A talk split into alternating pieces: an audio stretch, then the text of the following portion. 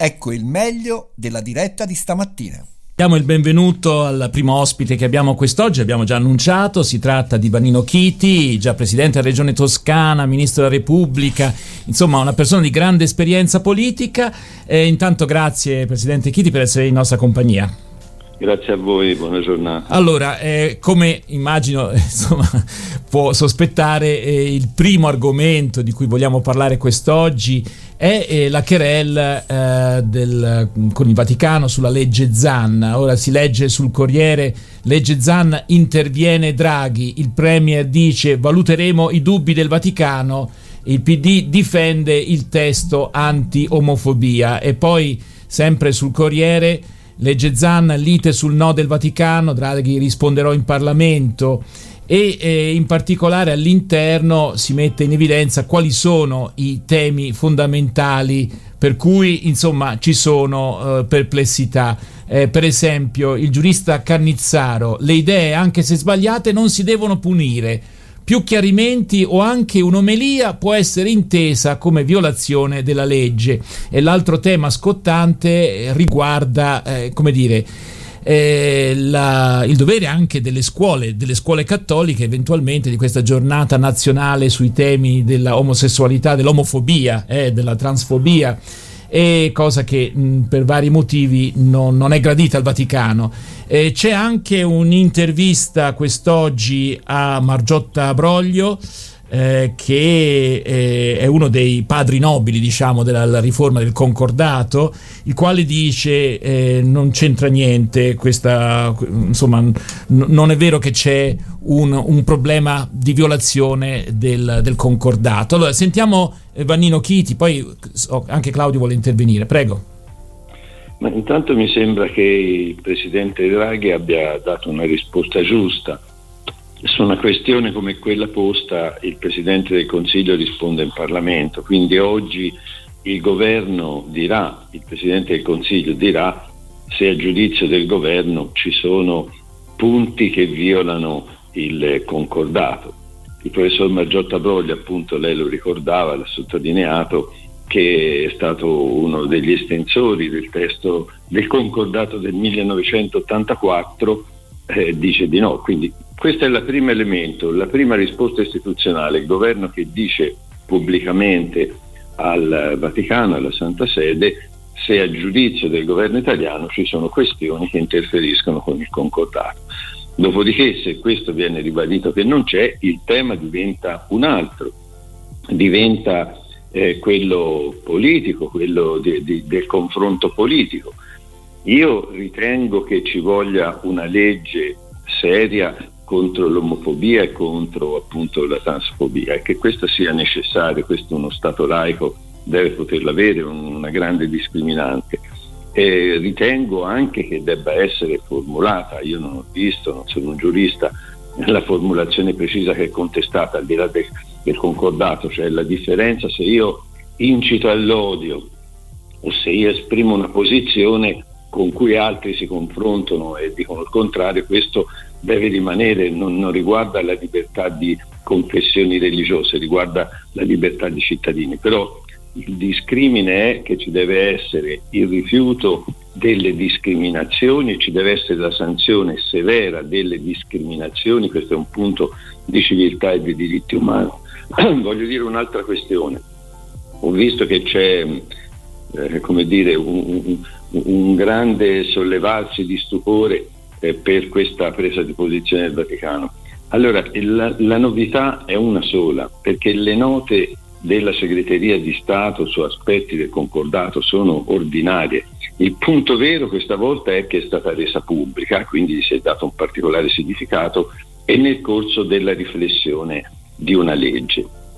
Io tuttavia preferisco, se ci deve essere eh, una presa di una posizione diversa, che questa sia pubblica e anziché perché con le posizioni pubbliche ci si confronta, eh, si possano accettare, non accettare, respingere, anziché le vie occulte delle pressioni interne come tante altre volte mm, nella storia del paese ci sono state. Allora Claudio, Io ho provato a leggerla di fuori che è difficilissimo perché ci sono tutti i rimandi, punti, postille, però una cosa mi colpisce, no?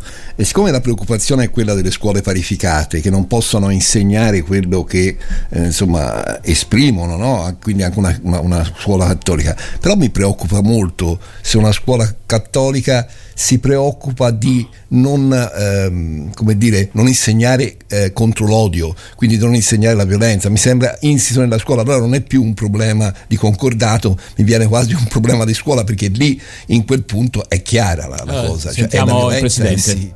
No, io penso questo Claudio, penso che la preoccupazione eh, del, il richiamo alle scuole parificate cattoliche non sia sul punto eh, della, della, lotta alla discriminazione, l'impegno contro la discriminazione, perché se il cristianesimo rifiutasse l'impegno contro la discriminazione e contro l'odio non sarebbe più cristianesimo.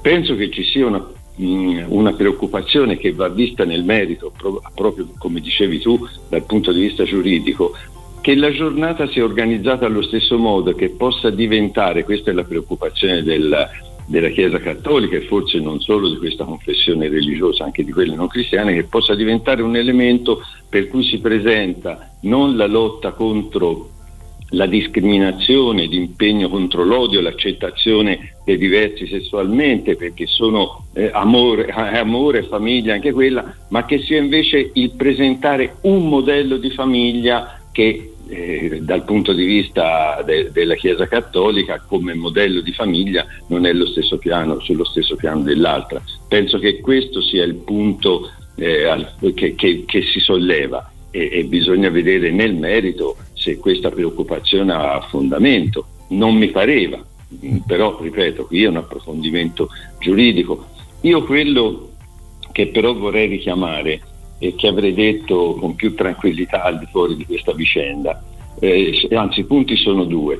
Uno, la storia del divorzio, la storia dell'aborto nel nostro paese, due grandi conquiste di diritti civili umani, oggi mi pare pacificamente accolti e gestiti, eh, è stata portata avanti con uno sforzo non di mettere bandierine, ma di coinvolgimento, di, il più possibile di forze politiche, poi alcune non ci sono state, hanno promosso referendum, ma si è visto che chi voleva quelle leggi si preoccupava di costruire il consenso più vasto. Secondo, il coinvolgimento dei cittadini. Se questi due aspetti non ci sono o non appaiono, non è che chi vuole affermare questi diritti umani è più forte, è più debole. E così come è più debole, questo è un discorso che faccio a me stesso come sinistra, se la sinistra separa diritti civili e diritti sociali, alla fine i diritti civili non tengono. Perché per esempio di fronte ai lavoratori che ora non hanno più il blocco dei licenziamenti, se io non mostro la stessa determinazione e impegno sui diritti civili e contro il blocco dei licenziamenti e sullo sfruttamento nel lavoro e sul diritto del lavoro, cosa succede? Che la destra fa su a questi temi, secondo me in modo strumentale, e, e, e, quelli che vogliono anche diritti civili sono più deboli, finiscono prima o poi per perdere, perché c'è una lezione nella storia. I diritti sociali a volte parzialmente per un periodo sono assicurati anche da regimi autoritari poi tramontano perché le libertà sono insostituibili, ma non esiste un'esperienza storica in cui i diritti civili abbiano retto e si siano affermati senza insieme portarci dietro, avere accanto diritti sociali. Molto interessante quello che ci sta dicendo eh, Presidente Chiti. Io le chiederei se può stare ancora con noi alcuni minuti e mettiamo una, un brano, una, sì. un, una musica gospel, Awesome God, su RVS e poi riprendiamo la nostra conversazione con lei sempre su questo argomento che merita forse ancora qualche, qualche minuto di approfondimento. Grazie mille intanto e allora mettiamo subito questo, questo brano di Shane and Shane su RVS.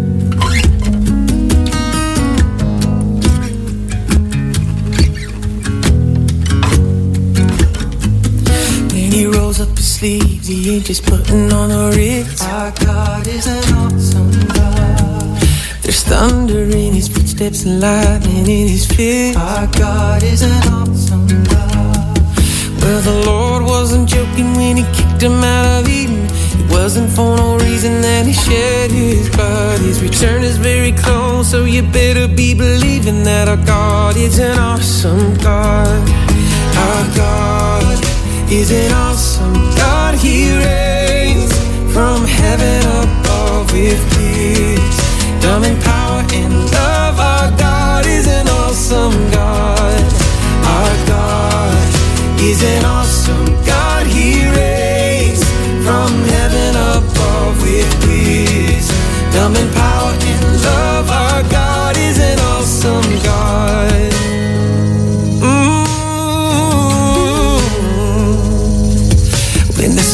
was starless in the void of the night, our God is an awesome God. He spoke into the darkness and created the light. Our God is an awesome God. Judgment and wrath He poured out on Sodom. Mercy and grace He gave us at the cross. I hope that we have not too quickly forgotten that our God is an awesome God. Our God is an awesome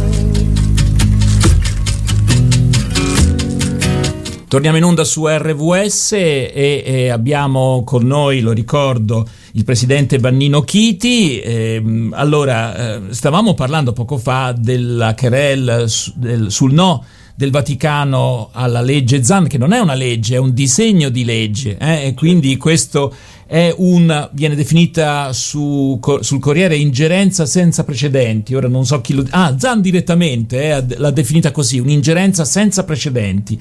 D'altra parte, eh, Margiotta Broglio, che abbiamo, eh, come dire, poco fa evocato, tra virgolette, sulla stampa, eh, si chiede, gli viene chiesto, ma insomma, se non c'è nessuna violazione dei patti, perché? Perché eh, questo intervento così, così forte del Vaticano? E la spiegazione che lui si dà è, come dire, eh, la debolezza della Chiesa nel senso che c'è un dibattito interno molto aspro tra coloro che rimproverano alla leadership, al Papa, alla Curia, un atteggiamento troppo, troppo debole nei confronti dei, del tema dell'omosessualità e quindi una sorta di, come dire, dimostrazione, tra virgolette, di forza eh, a uso e consumo innanzitutto interno. Ora è chiaro che qui stiamo, ci addentriamo in un territorio un po' un terreno scivoloso, insomma, ma lei che ne pensa? Ecco, che, che idea si è fatta? Allora, intanto ecco, rispetto al primo punto che dice, eh, eh, ripeto, il punto critico di questa vicenda è per me non tanto la posizione pubblica, perché se ci deve essere questa posizione è meglio conoscerla, ma posizioni interne, note informali ce ne sono state di continuo rispetto a punti del concordato, ma di averla resa pubblica, quindi di averla sottolineata con maggiore forza e il secondo aspetto certo di essere entrato nel mentre c'è la discussione di una legge. Eh, penso anch'io sinceramente, ma come diceva lei vado con i piedi più che di piombo, tre volte di piombo, penso anch'io che ci sia all'interno della Chiesa una fortissima discussione eh, sulla impostazione che il Papa ha dato, penso alla Laudato Si, penso alla Fratelli Tutti, penso anche alla visione dell'Eucaristia, eh, alla visione dell'Eucaristia rispetto a chi è divorziato, mh, alla visione dell'Eucaristia rispetto a chi sostiene punti come questi nei, eh, su temi dei diritti civili umani. Due terzi dei vescovi americani hanno preso una posizione contraria al Vaticano rispetto alla, al fatto di dare la comunione a chi sostenga il divorzio o l'aborto. Compreso Quindi, il presidente, naturalmente, eh, il presidente no, Biden. Diciamo più che compreso proprio Soprattutto. a partire da, c'era un fatto, sì, c'era un, c'era un fatto di voler mirare anche con un po' di miopia, è, è il secondo presidente cattolico degli Stati Uniti d'America, si rientra nel discorso se allora eh, chi discrimina i, i, migranti, chi fa le, le, azioni che ha fatto Trump che separava le famiglie, i minori dagli altri sono non gravi o non più gravi. Mm, eh, ecco, questo dibattito e questo fermento c'è. Probabilmente questo è anche un esito, cioè di una difficoltà che alcuni momenti all'interno della vita della Chiesa eh, registrano. Anche, io ho in mente anche la vicenda della comunità del priore di Bose, è, è questo l'aspetto.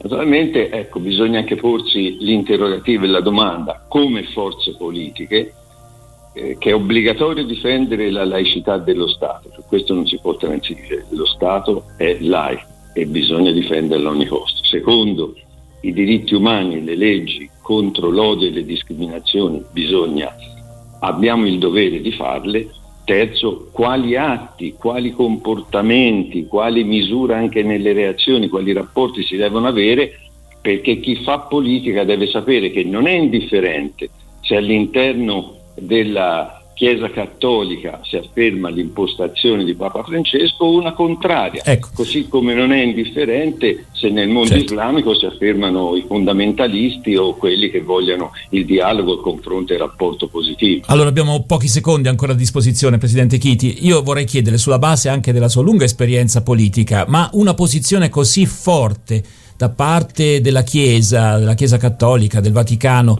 può comportare la caduta di un governo?